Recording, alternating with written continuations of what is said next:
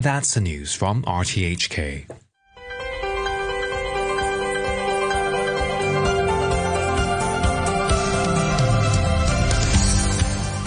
Good morning and welcome to Backchat. I'm Jim Gould and your guest presenter today is Mike Rouse. Good morning, Mike. Good morning, Jim.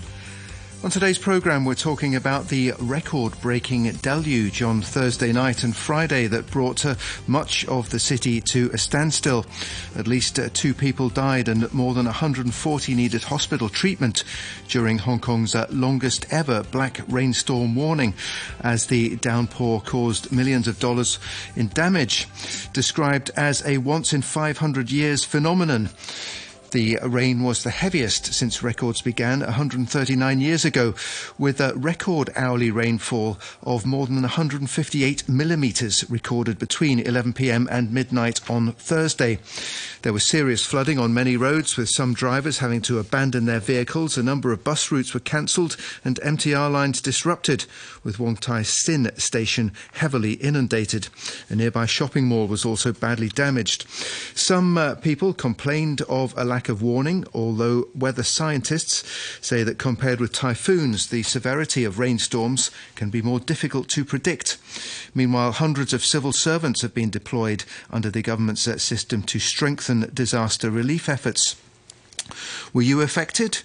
What did you make of the response? Uh, get in touch. You can leave a message on our Facebook page, Backchat on RTHK Radio 3. You can email us at backchat at rthk.hk or give us a call on 233 88 266. That's 233 88 266. Joining us now on the line, we have uh, Dr. Martin Williams, uh, founder of uh, Hong Kong Outdoors, um, also has a PhD in physical chemistry and has uh, studied uh, weather patterns. On the line from Singapore, we have Professor Benjamin Horton, Director of the Earth Observatory of uh, Nanyang Technological University. And after 9.30, we'll be hearing from uh, Leung Wing Mo, former Assistant Director of the Observatory. And from 9.45, uh, we'll be talking to Christine Fong, the Sai Kung District Councillor, about the situation over in that part uh, of Hong Kong. Um, but first of all, uh, uh, perhaps uh, Professor Horton, we can come to you first. Good morning.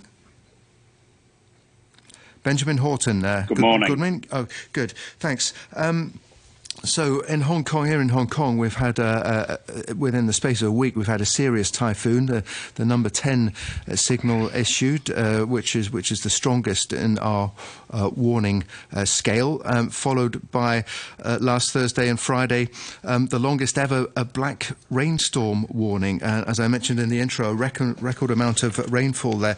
Um, how easy or difficult can it be to predict rainfall amounts in rainstorms? compared with typhoons?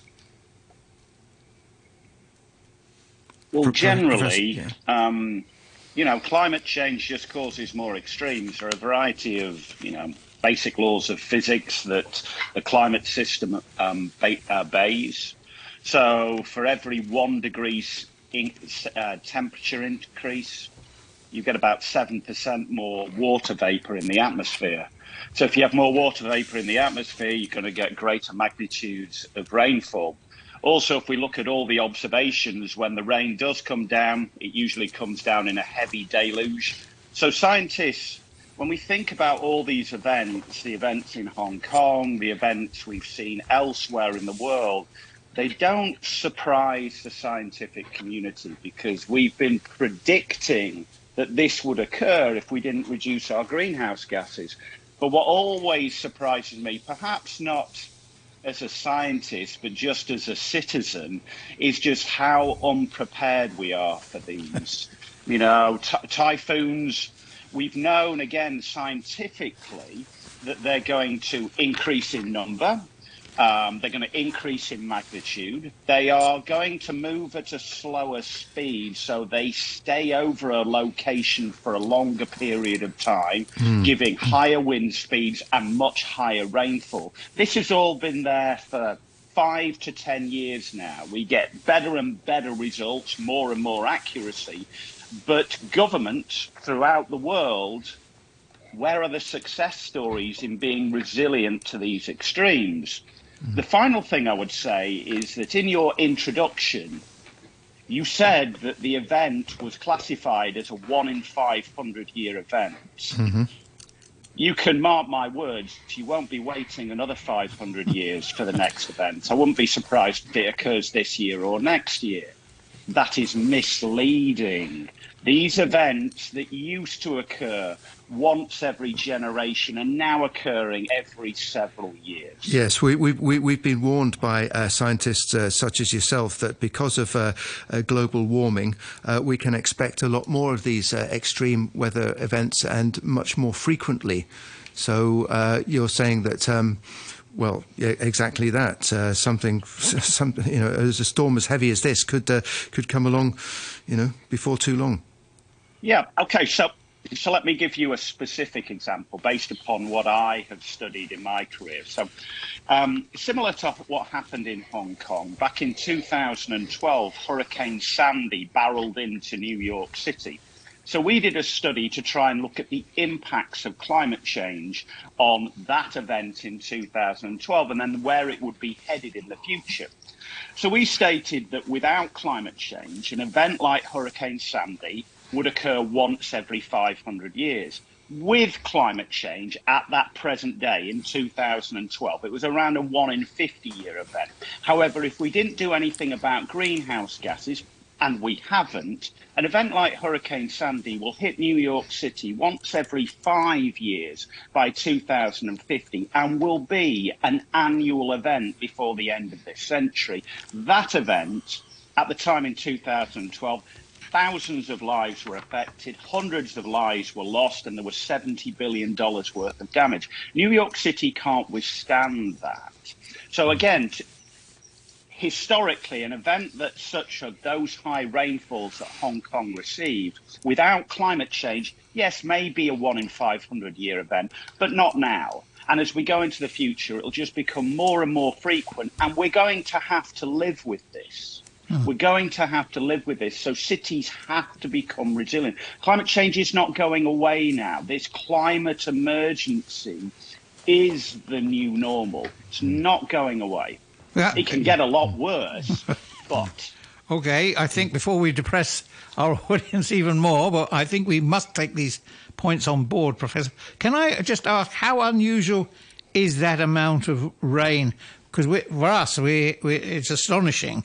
But what, how does that compare with other places, for example, like in Africa or in other parts of Asia, like Thailand, where it have, is heavy rain? It's 158 well, yeah. millimetres in an hour. Is that exceptional? It's exceptional for us, but. Of course, it's exceptional. You broke a record that had stood for 174 years. Yes. So it's exceptional for Hong Kong. Yes. But how, how exceptional is it for the rest of the world? Well, that's something I don't know. I mean, you'd have to compare the heavy rainfall that existed in Hong Kong with heavy rainfall in other areas, particularly the tropics that are subject to extensive thunderstorms. But each city will have its own extreme. It's, when I saw the event in Hong Kong, one of the things I asked a Singaporean government official is, is Singapore prepared for an event that has never been seen before? And that's what all cities need to think about. Mm-hmm. Okay, uh, um, Martin Williams, good morning to you. Good morning. Uh, thanks very much for joining us. Uh, uh, what do you think of our state of preparedness for events like this? It's pitiful, really. It's become pretty good over the years with floods, but it's it's a kind of responsive rather than anticipating what will happen in future. So the huge tunnels that you could drive a double decker bus through that are above uh, Central and Kowloon, I think both both sides now with with catchments feeding into them that's supposed to stop the flooding into that into the city and will have reduced a lot so we didn't have things like multiple cars on top of each other like in the 60s. So we, we've responded to those, but we haven't responded to uh, the the threat of typhoons, which are increasing, and and as and we're, we are going to see them slowing over us. We've just mm. seen intense rainfall. We just had Doksuri go towards the the north and hit Beijing, yeah. and, and, then onwards with rain. This one astonishing for this. and we're not prepared for storm surge. I think a lot of people barely know what storm surge is until Mangkhut hit. And if you'd seen the forecasts of six meter uh, tide uh, sea level rising or rising to six meters or so in, in the Tai Po area, that would have been devastating. It didn't happen, but it was shown on on the uh, models that there's a potential for that. We're really not ready for that and we're kind of carrying on regardless with like the reclamation at Kau Yi Chau, building an incinerator off Shek Kwu Chau, various things that are just a cavalier attitude to having a lot of reclaimed land with very, very little protection from extreme weather events that are only going to worsen and increase in magnitude and frequency o- over over the coming years. This year will like a cartoon that people might have seen where it says this is the the hottest year of my life, and then a guy saying, no, this is the coldest coldest year of the rest of your life, and that is what we're, we're, we're facing, and the mm. city is not ready for it. We have a feeble, feeble um, climate change policy. Do you think um, we need to do much more in terms of elementary planning, basic planning, um, for these kind of future? It's partly that. It's partly instead of an, an, awful lot of money going on the I Chau reclamation, which is a pretty dubious uh, benefit anyway, the arguments for it are very tenuous. Then instead of spending billions on that, maybe we should be putting billions into other things. Is there some way, say, of storm surge waves? We might not be able to stop the sea rising, but can we slow it down as it goes through the harbour? We can't really build a Thames barrier. I think think that's impractical. But there must be something more we can do. The drainage, yes, the planning, the informing people what storm surge means, having car parks. We've just seen Wong Tai Sin station flooded, and I've talked with a, a different director, ex-director of the observatory, who, who told me that the MTR stations could flood. A big storm surge inundating the north of Hong Kong Island and into Kowloon could hit more than just a single MTR station with salt water pouring in and you know we see, we saw that with Hurricane Sandy that was just mentioned. So you know, hitting the New York subway, we're vulnerable to that, and we're not doing, really doing anything anything about it except ignore it till maybe it occurs. And then um, I think you're making the point there. We we should be looking then um, at our drainage uh, situation in the light of this new situation that we are. Yeah, very, very much so. I know that Sha Tin was built something like two meters above planning because of climate change and ideas of storm surge to that area. But now we need to look at even more than that for the city. And also for to get engineers in, people to say, can we have a usable harbour, but maybe there's a thing for concrete barriers that, that become islands or I don't know what that will help defend as and when a, a, really big typhoon comes in and hits us with a big surge because it will happen. It's happened historically. It's happened often enough in the past that you can pretty much guarantee even without climate change. You add it, the sea level is up a little bit, the storms are a bit more more impactful, and and we need to be looking at that. But instead, we have a rather bland thing, and then the Technopole, say the the, the Technopole at San Tin is going to be on, on land that just flooded. You could see pictures of flooded fish pond area, and they say they're going to have a sponge as though you know, and, and I know that Singapore's got something of a sponge city approach, but that would very quickly soak up everything. All the wetlands would suddenly fill with water in a big flood, and then, then the Technopole would flood. And you don't have to build on dangerous areas like that. Right. Okay. A, message here from a listener, uh, Leon. It was actually first sent on Friday, I think, Friday morning. Uh, uh, I don't recall hearing or reading any warning from the Hong Kong Observatory that uh, Hong Kong would experience the type of rain that we've seen over the past several hours. If that is the case, senior management at the observatory uh, should be fired for incompetence and negligence. Okay. Uh, thank you, Leon. as mentioned, we'll have the former assistant director of the observatory on um, after the break at 9.30. But um, um, Professor Horton, I know you, you, can stay with us until half past nine. Um, I wanted to ask you about uh, this research that you've done between uh, Nanyang Technological University and, uh, and, Macquarie University in Australia um, about the risk to coastal cities of uh, rising sea levels owing to uh, global warming. I mean, is, is there anything that we can do about that? Uh, um, Brian Horton? Well, okay, so this hello. Um, Hello. Um, yes. This paper that we, we wrote, we wrote it recently in the, the benchmark journal Nature. It came out about a week or so ago. Yeah. Was to have a look at the impact of a warming world on any of our nature-based solutions to coastal adaptation. So promoted throughout, especially in Southeast Asia, is the use of mangroves to protect a shoreline, store carbon, increase biodiversity. Elsewhere in the world, we use marshes, we use oyster reefs, we use coral reefs. And this paper basically said that all those efforts would be in vain if we didn't control our greenhouse gas emissions because the rates of sea level rise would be so rapid that these mangroves or corals or tidal wetlands would um, basically drown in place when we think about hard engineering, hard engineering, we've got an issue here. So if I was listening um, to the previous very detailed conversation about land reclamation and further planning in Hong Kong, what I would ask the Hong Kong authority is, are, do they have a lot of background mute noise. Yes. Do they have a um, centre of excellence for coastal this is one of the things that Singapore has just brought online. So trying to think of where are the best examples around the world for protecting the shoreline. And there are many of examples of those. We think about the Netherlands or New Orleans, new construction that's existing in New York City and in Houston, trying to bring the best examples here in Singapore and having a centre of excellence. Because one of the things that we have to try and deal with with climate change is number one, as I started this, it's here now.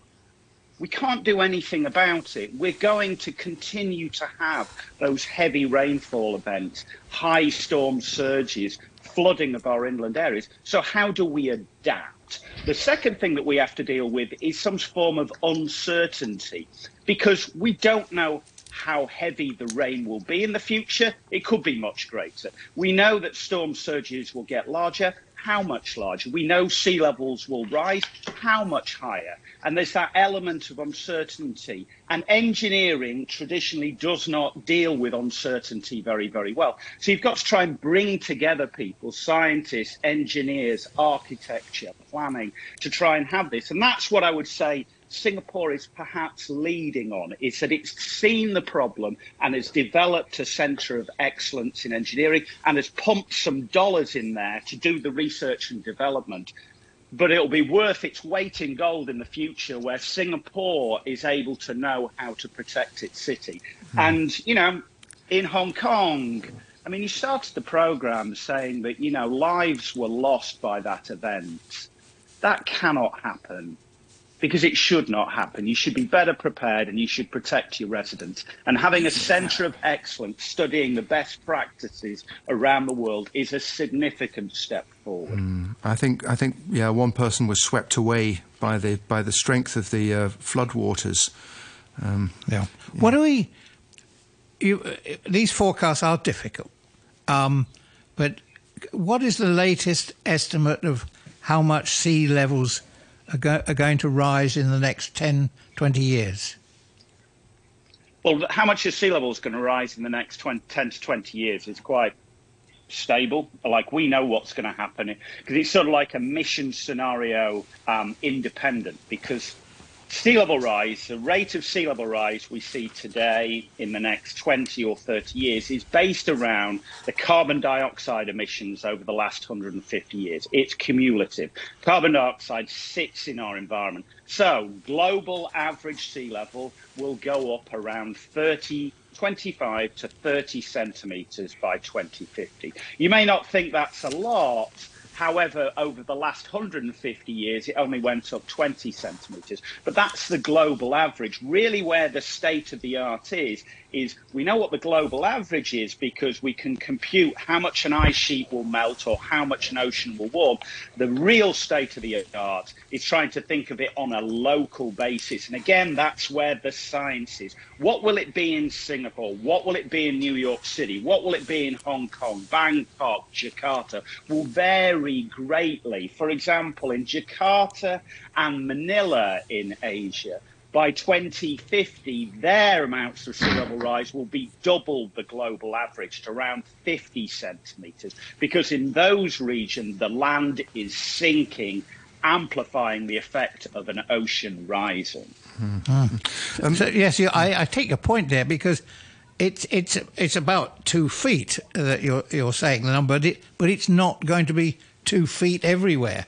It, and from time to time, it will be vastly more with these surges. Yes, yes. I mean, yeah. So that again, so that you know, like that's where you have partnerships between engineers and scientists. So again, the Earth Observatory of Singapore that I'm director of, we did a project where we looked at how much the land was sinking in the 50 largest cities in the world. We now have that data and now it's given to cities around the world so they can better plan. Do you see, we live in this most fortunate of times. We have the problem of climate change. We're not accurately able to predict precipitation, but we're able to make regions more resilient. We're able now to better spend taxpayers' money. We just need to have better communication, better education. We need to know where to get the best advice, and we need to talk. Climate change will affect every single person. It won't be separated by political boundaries. So we really need to work together on this. And that's one of the things why I like appearing on your radio show, because I like appearing on your radio show because we can try and get a message from a different part of the world, quite a close neighbour, but a different part of the world here in Singapore. And we have areas of expertise that Hong Kong does not, and vice versa. The engineering practices in Hong Kong are superior. Their coastal adaptation are superior to what we're doing here in Singapore because we haven't even started here in Singapore. We're behind the eight ball. We're rapidly trying to catch up. Now, the, Jakarta, I think that Indonesia, they're building a new capital, aren't they? Because they, they think the yeah, old so one is sinking. Yeah. Yeah, so so we did some work in Jakarta where we used satellite imagery to show how fast the city was sinking. And in certain places, the city was sinking around 10 centimetres per year. When we think about climate change and all these problems with flooding, our oceans are rising at four millimeters per year. Areas of Jakarta are sinking at 10 centimeters per year. So climate change was one of the factors when they were thinking that they have to abandon the city because they're aware that in the future it will be unsustainable and a better metric is to move to a new city. However, there's a caveat to that for the new city? Are they aware of the future environmental changes that will occur for climate change? And one of the things I would like us to think about is do you think they've thought of this? Mm. I am unsure mm. that, that, again, we have this idea that, well, climate change is something for the future, it's something for our grandchildren or our children. No, you guys have just experienced it. You've experienced climate change and this will happen again and again. Okay, uh, Martin Williams, um, how vulnerable do you think uh, we are to um, a repeat of events like this and uh, rising sea levels? I think the the rainfall event maybe you know, in, in, in time. But the main thing is really storm surge for Hong Kong, and I mm. think we're vulnerable. If you look back at the 1937, 62, and other typhoons, they brought severe storm surge and, and an increased storm surge. So we're not as vulnerable to rainfall, and, and I think that this this was mitigated a lot by the drainage system. So it would have been even worse before. But the storm surge we're just wide open to. I've just flicked through a, a, a paper based on Mangkhut, and they're on about uh, way, walls to, to try and stop the waves coming over. But the waves can be much, much bigger than with Mangkhut in, in a real big typhoon hitting Hong Kong and the Pearl River area. Shenzhen as well has just been exposed, and uh, there's a terrible amount in the Pearl River Delta with people who just don't know. Why do you think it is that the uh, administrations don't seem to be taking this as seriously and as urgently as it needs to be taken? I think because it seems to be like it, maybe it seems to be in the history books. You look at Wanda photos. What about 1937? It seems a long time ago. You would maybe imagine people living in just bamboo houses, but it wasn't. There were big ocean going steamers smashed ashore and, and brought in ashore and, and off their moorings. B- brick structures, stone built structures that, that, that were knocked away, it reaching the railway track at Sha with, with waves washing up and washing around the, the railway line. So these these things were very real then, but we've been lucky with Hong Kong since Wanda. When I, I came here in the 80s, and I kept hearing about typhoons. It took a long time before a proper typhoon hit. There was like Typhoon York, what 1990. Then eventually, we we took and Mangkhut just really surprised a lot of people. I think to see what storm surge in the city can look like. But you know that that that that was a bit of a pipsqueak compared to what's possible. Mangkhut had powered down and was a strange shape when it hit us. Hmm.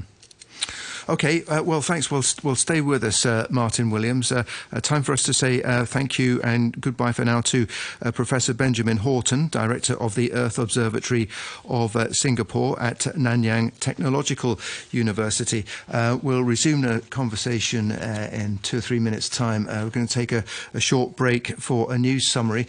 Um, and a couple of government announcements. Quick look at the weather. Mainly cloudy today with showers. Uh, showers will be more frequent with thunderstorms in some areas. Top temperature around 28 degrees. Uh, the outlook showers will lessen and it'll be brighter in the next couple of days. Weather will be unsettled in the latter part of the week. Currently, the uh, thunderstorm warning is uh, in effect, and so is the land warning. It's 27 degrees, humidity 89%. News summary with Ben Che. Ten schools have announced that there will be no face to face classes today after Friday's torrential rains caused damage to their campuses. One of them, the Salesian English School in Kei Wan, says it's carrying out a full check on its campus today. The president of the Spanish Football Federation, Luis Rubiales, has resigned. Mr. Rubiales had until now refused to quit after he forcibly kissed one of the players in Spain's winning Women's World Cup team in August. In a statement, he said he had submitted his resignation to the federation's acting president. And the presidents of Chile and Mexico have made a joint appeal for the strengthening of democracy in Latin America as they mark the 50th anniversary of the military coup led by General Pinochet. President Boric said Chile recognized the support of Mexico in accepting more than 3,000 Chileans following the ousting of Salvador Allende. I'll have more news at 10. Check out the new fixed penalty prices across Hong Kong. Littering, 3,000. Spitting, 3,000. Unauthorized display of bills, 3,000. Fouling of street by dog feces or dirtying public places, the sea, or country parks is subject to an increased fine of 3,000. Meanwhile, shopfront extension or illegal disposal of a large amount of waste is subject to an increased fine of 6,000. The new penalties take effect from October 22, 2023. Don't pay the price. Keep our city clean. In Hong Kong, close to 600,000 people smoke every day. The hazards of smoking are affecting each of us. Don't want to be around secondhand smoke when walking down the streets? Don't want your kids to be tempted by cigarettes and candy flavors and fancy packages? Want some convenient and effective ways to help your family members quit smoking? The vibrant, healthy and tobacco-free Hong Kong public consultation on tobacco control strategies has started. Visit tobacco-free.gov.hk and share your views on or before September 30th. You're listening to Backchat. Call us on 233 266 and have your say. And welcome back to Backchat with Mike Rouse and me, Jim Gould. And this morning we're talking about uh, the record rainfall uh, at the latter part of last week and the response uh, to it. Uh, we have uh, with us uh, Martin Williams, founder of Hong Kong Outdoors.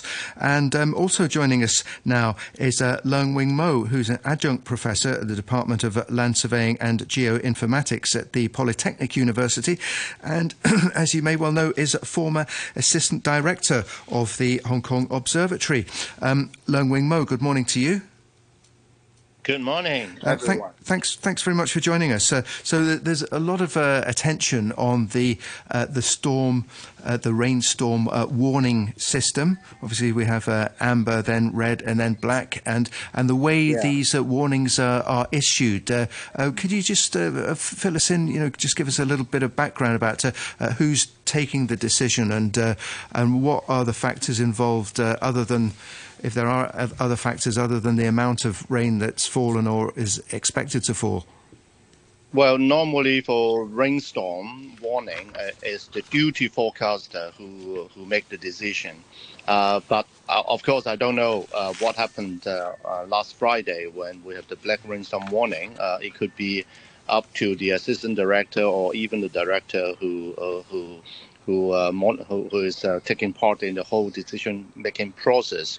Uh, but um, uh, whoever is making the decision making process, it is based on uh, professional judgment. It is based on what we call now, nowcasting uh, system for particularly for rainstorm. nowcasting as opposed to forecasting is that uh, we focused on the development of rainstorm in the next few hours, as opposed to forecasting, which can extend up to maybe a week ahead or 10 days ahead. The reason for the development of the nowcasting system is that rainstorms are notoriously difficult to forecast. Uh, because of its random nature, because of its interaction with complex terrain, and because of its short lifetime, it comes and goes very quickly. So sometimes, I mean, I have been working in the Hong Kong Observatory for 30 years, and the largest challenge then was rainstorm warning. And the challenge now, I think, is still rainstorm warning. We have not, not, not, not a lot of problem with forecasting typhoons and if you talk about winter monsoons, I think the Hong Kong Observatory is very, very good um, uh, in pinpointing when the cold air is going to arrive. But for rainstorm, it is still a headache. Uh, right. This is not to say that the Hong Kong Observatory is uh, lacking behind the global community in that aspect. As a matter of fact, um, uh, the meteorological, meteorological community all over the world uh, has been fighting, uh, working towards um, uh, forecasting this kind of weather system. Yes, because it's very uh, very clear that we, over the years, over the decades, we've got quite good, you know, not 100% perfect, but quite good at forecasting typhoons. But these uh, heavy showers seem to catch us by surprise every t- almost every time. What what indeed, sort of thing indeed. can we do? Um, I, I, I, think the ultimate solution is a scientific and technological solution. But um, you know, uh, the scientific development and technological advancement takes lots of time. And, um, and I mean, uh, I think there is also one fundamental issue, which is that um, scientists, uh, even at this point in time, do not understand the mechanism of rainstorm 100%. So this is this is one uh, major um, uh, uh, problem with the with the uh, forecasting of, of such uh, system of such short uh, short time scale.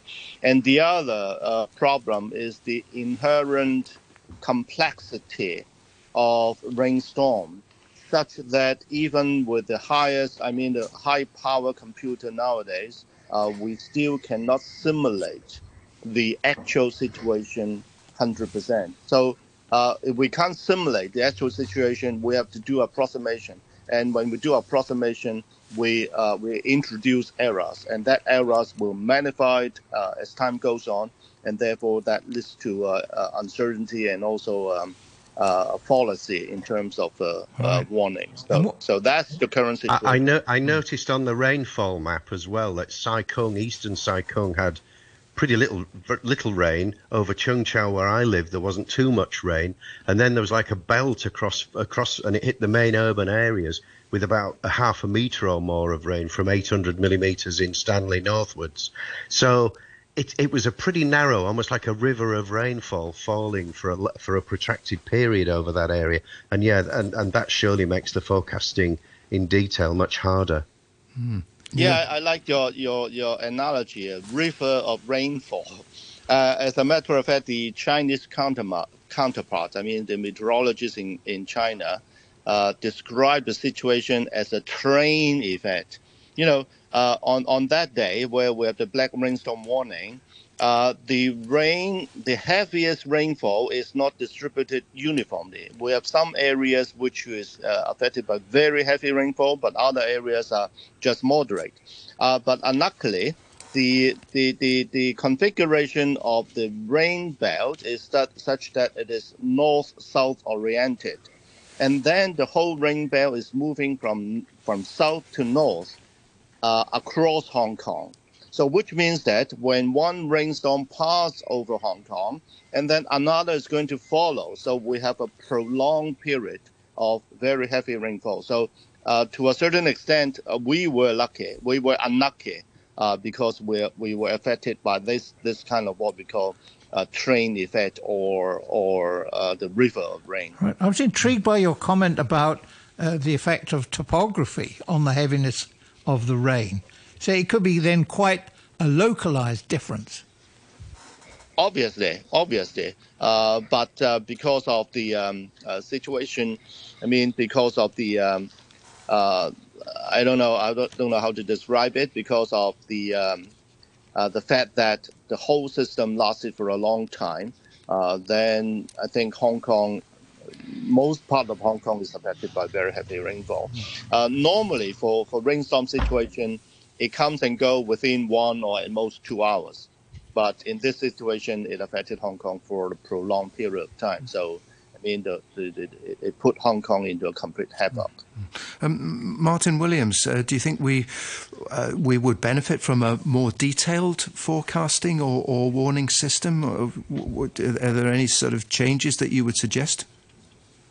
Well, of course, we'd benefit from it, but we've just heard how very, very difficult it is mm. to to implement that. We can think about it, but but actually implementing it is really hard. I think getting information out at the time we heard about a message went out on Facebook at half past one about stay inside, but there wasn't wasn't so much top level messaging going out at the time that that could, that might have emerged from within government. It's quite quite a contrast really to the to the typhoon as the typhoon was coming in. There was multiple warnings, and also I, I, suspect that the timing. I mean, this hit what eleven o'clock at night, midnight. A lot of people in bed, and um, probably a lot of a lot of people are off work by then. The kind of people who might get involved in a in a response. So we're not that geared up. And it's September. Who expects really a, a big rainfall event in September? It even now that today we've got thunderstorm, landslip warning.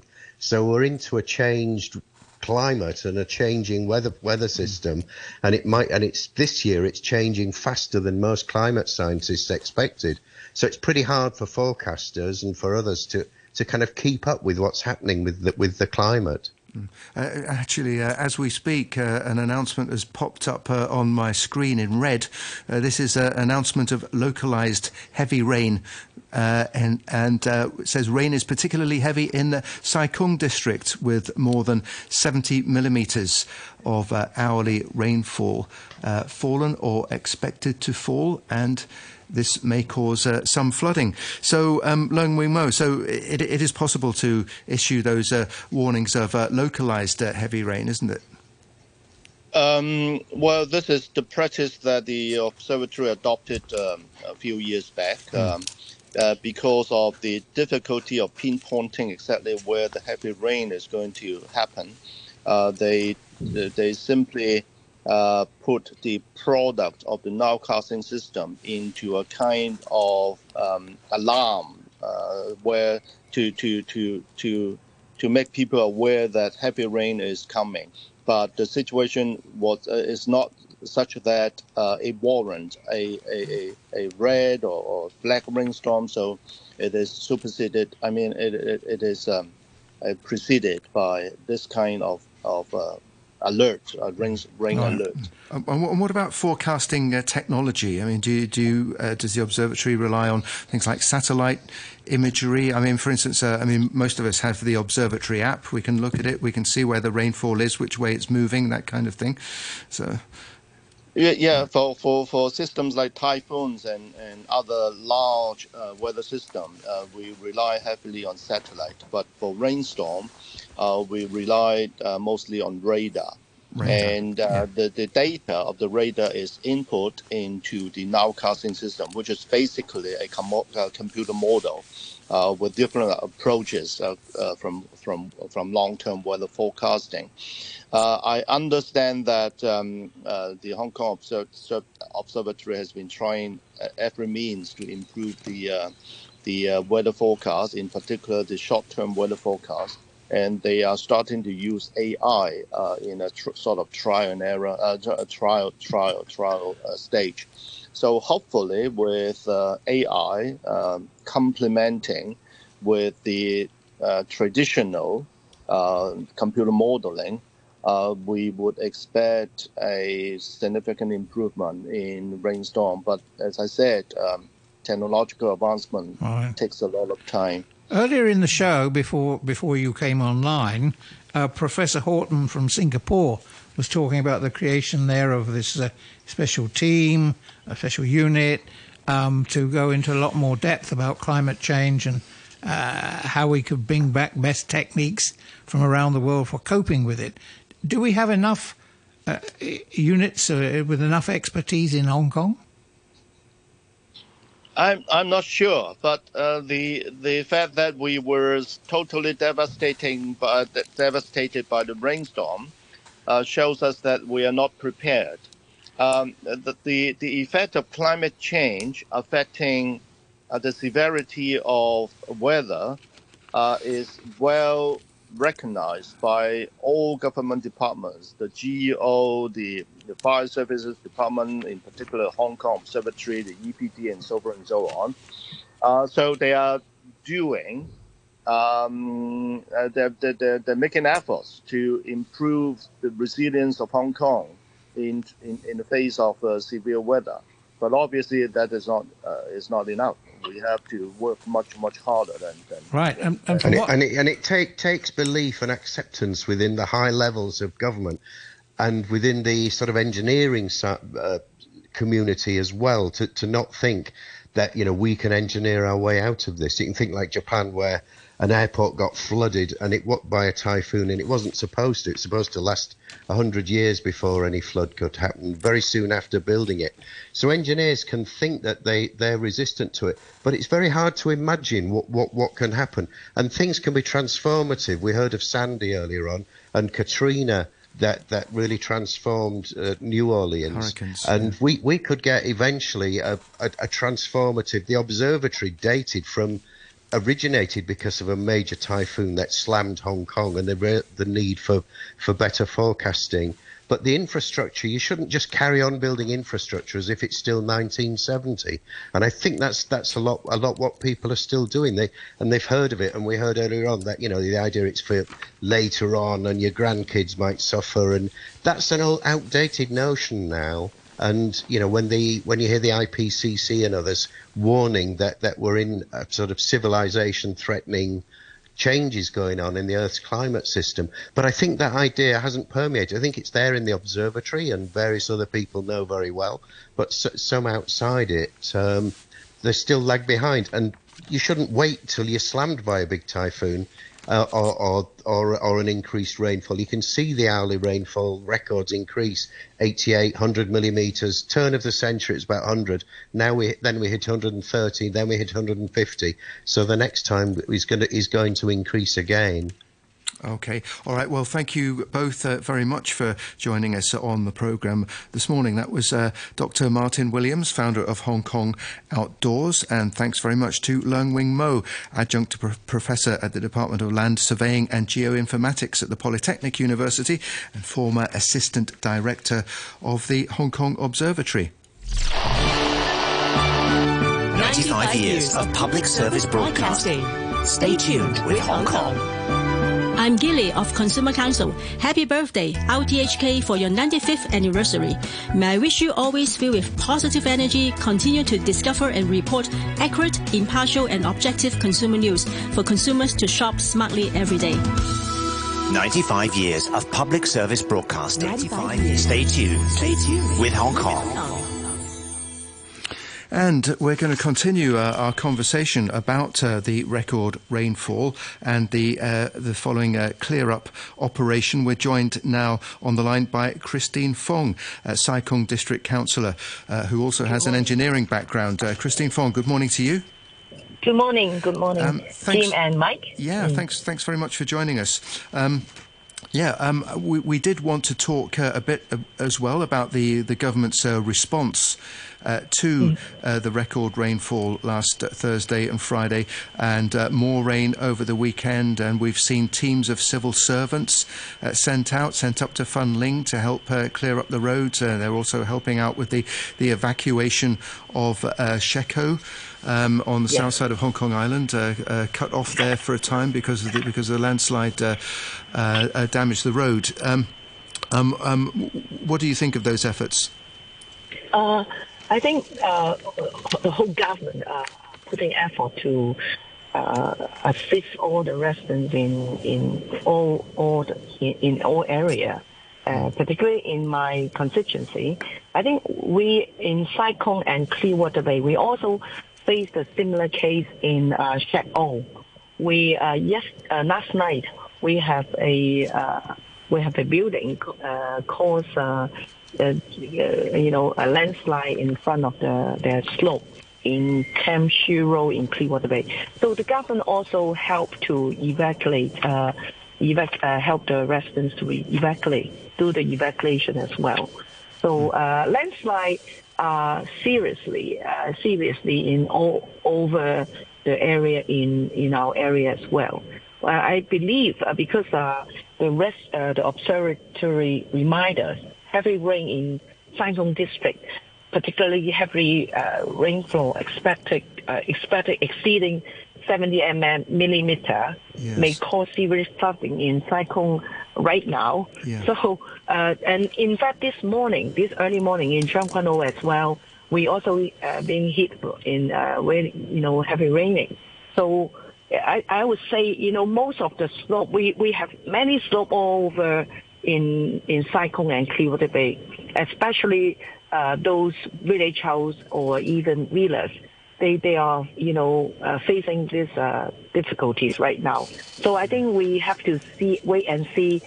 Any anywhere need help, I think the government will you know absolutely will go out and and you know first of all uh, the safety of the residents are most important, and then and, and then um, do do uh, you know. Uh, probably uh, how to reinstate the, the slope, uh, that would be the next step that that I I can see, and also some flood. Many uh, major roads in our area were seriously flooded. Just like uh, we have a main road, uh, the tunnel, Kwan Tunnel. Right now, we hit the traffic to Kwun Tong because uh, there's a flyover to Kwun Tong Road, and that is uh, that was a flood, seriously flood right now. So I, uh, unfortunately, we have uh, another uh, Causeway Bridge right now. So we have to let the residents know which road should take to Kowloon and and let them, you know, uh, have less effect. Uh, climate change is now, I think, recognized as inevitable, and it's here, and it's it's here forever. Um, yeah. Do you think we take enough account of it in our planning? in the planning for Sai Kung district, for example? I I believe uh, we. Uh, I, I, certainly I agree that climate change is seriously affect our our weather. Uh, everything has been changed. We have never been hit by such a rainstorm before. So uh, I believe, I strongly believe that uh, everything, the capacity of existing drainage channels uh, should increase uh, or not not just the drainage, but also you know all the all the areas. Uh, for example, we have many slopes, so whenever uh, have such a rainstorm, including those garbage, you know, all being covered by those drainage. So so how can we solve those problems uh, during the heavy rain rainfall? And those uh, are the coming next step that uh, the government should uh, reconsider. Uh, for example, uh, we see there are many uh, muddy water flood to the uh, seesaw. That those are caused by unstabilized uh, natural slope in our uh, in our mountain, uh, in all over in Sai Kung and Clearwater, Clearwater Bay, and as well as Tseung Kwan O. So uh, I know uh, some of the department like CEDD, uh, Civil Engineering Development Department, and uh, Building Department, uh, GEO, uh, Geotechnical Engineering Department. They all con- uh, co- will consider to design some more uh, sands wells before. Ha- They hope to, you know, track some sands before the natural slope you know, because of the rainfall, they, they still have some muddy yellow water, yellow muddy water to the seesaw. So, so that kind of thing they, they need to reconsider due to such a uh, such a rainstorm. I, I believe that it will continue to come. Yes. Uh, Do we need to be more c- careful about giving planning approval for construction of small houses on, on slopes? Um, I think um, as uh, as some of our expertise engineers said, uh, you know, if if the mountain is 10 meter high be, behind your house, you have to keep away from 10 meter. So unless they the unless they build a, a, you know a strong or you know enough uh, retaining wall, uh, then that, that that could be. So that's why I, I agree that to a certain extent, the the leveling or uh, you know the expectation will we should increase the degree of safety. The safety factor should you know keep keep going up due to uh, those unstable uh, weather situation. Right, and and I also I'm worried about a blocking of stormwater drains by carelessness. Um, Yes. I was thinking particularly when bamboo scaffolding is erected and there's lots of plastic ties in the corner to keep the scaffolding together, and when the building is finished and the and the scaffolding is removed, nobody seems to sweep up the plastic ties. The only place they're going to go is into the stormwater drain. I totally agree. I think those are ca- not just careless. I, I think some contractor they purposely just dump on the side of the road some of the uh, scaffolding, uh, bambooing things uh, all, all along, and so that's why I think the government should you know take more action uh, to enforce and make sure those you know the street or everywhere you know without you know garbage to block the drainage system. So those are I think each department should, you know, uh, take more action and review the standard, uh, you know, before before the heavy rainfall, you know, keep keep coming up, and and also the rainstorm, uh, you know, crazy crazy high. Yes, And, and also, yeah, they, they should step to review the uh, and identify the flooding black spot in in our constituency. There are many. There are many. We should, you know, I think the next step for the government should, you know, do that. Yeah, because uh, Sai Kung is a very uh, mountainous district, isn't it? So, True. so you, you, you particularly, uh, you know, vulnerable to landslides and flooding up there. Yes, and in fact, there are many trees have been falling down in our country park, inside the country park. I remember the typhoon Mangkhut uh, in year of uh, 2018. 2018, yeah. It took me it took me three to five years to clear up the trees, fallen trees, inside the mountain. So uh, there somehow, if uh, some village house or some uh, huge complex are right behind, uh, right right in front of, uh, behind the country park, then there, there will have many mosquitoes and things happen if you have fallen trees. If you don't clear up the fallen trees. So I hope uh, this time in my constituency, I hope uh, government or even us uh, or even army help us to remove all those uh, fallen trees. I think talking about more than 10,000 trees need to be removed during this typhoon and uh, heavy rainfall. That's a So huge that number. kind of things. Yes, I believe so. Uh, last time, even ma- Mangkhut, we have more than that. You know, all over. You know, in everywhere in Sai Kung, Country Park, uh, Clearwater Bay. You know, Country Park, and as well as Cheung So there must have more than that. Is- the is two it- trees. Are you feeding back this as a district council? Are you feeding this back to the district council? Yes. Yes, Well, I. I will certainly uh, reflect this kind of uh, situation in my district council to, to the government. Uh, I hope the I, I, I strongly believe. Uh, in fact, the department they they all uh, gearing up the, the action.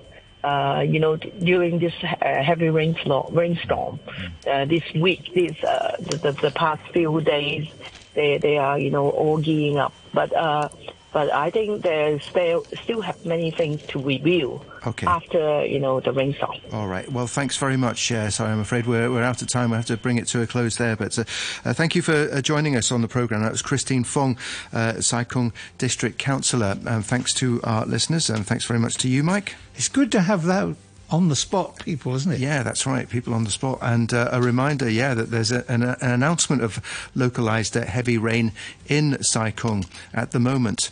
Um, stay with us. Got a new summary coming up uh, in a few seconds' time, followed by Brunch with Noreen.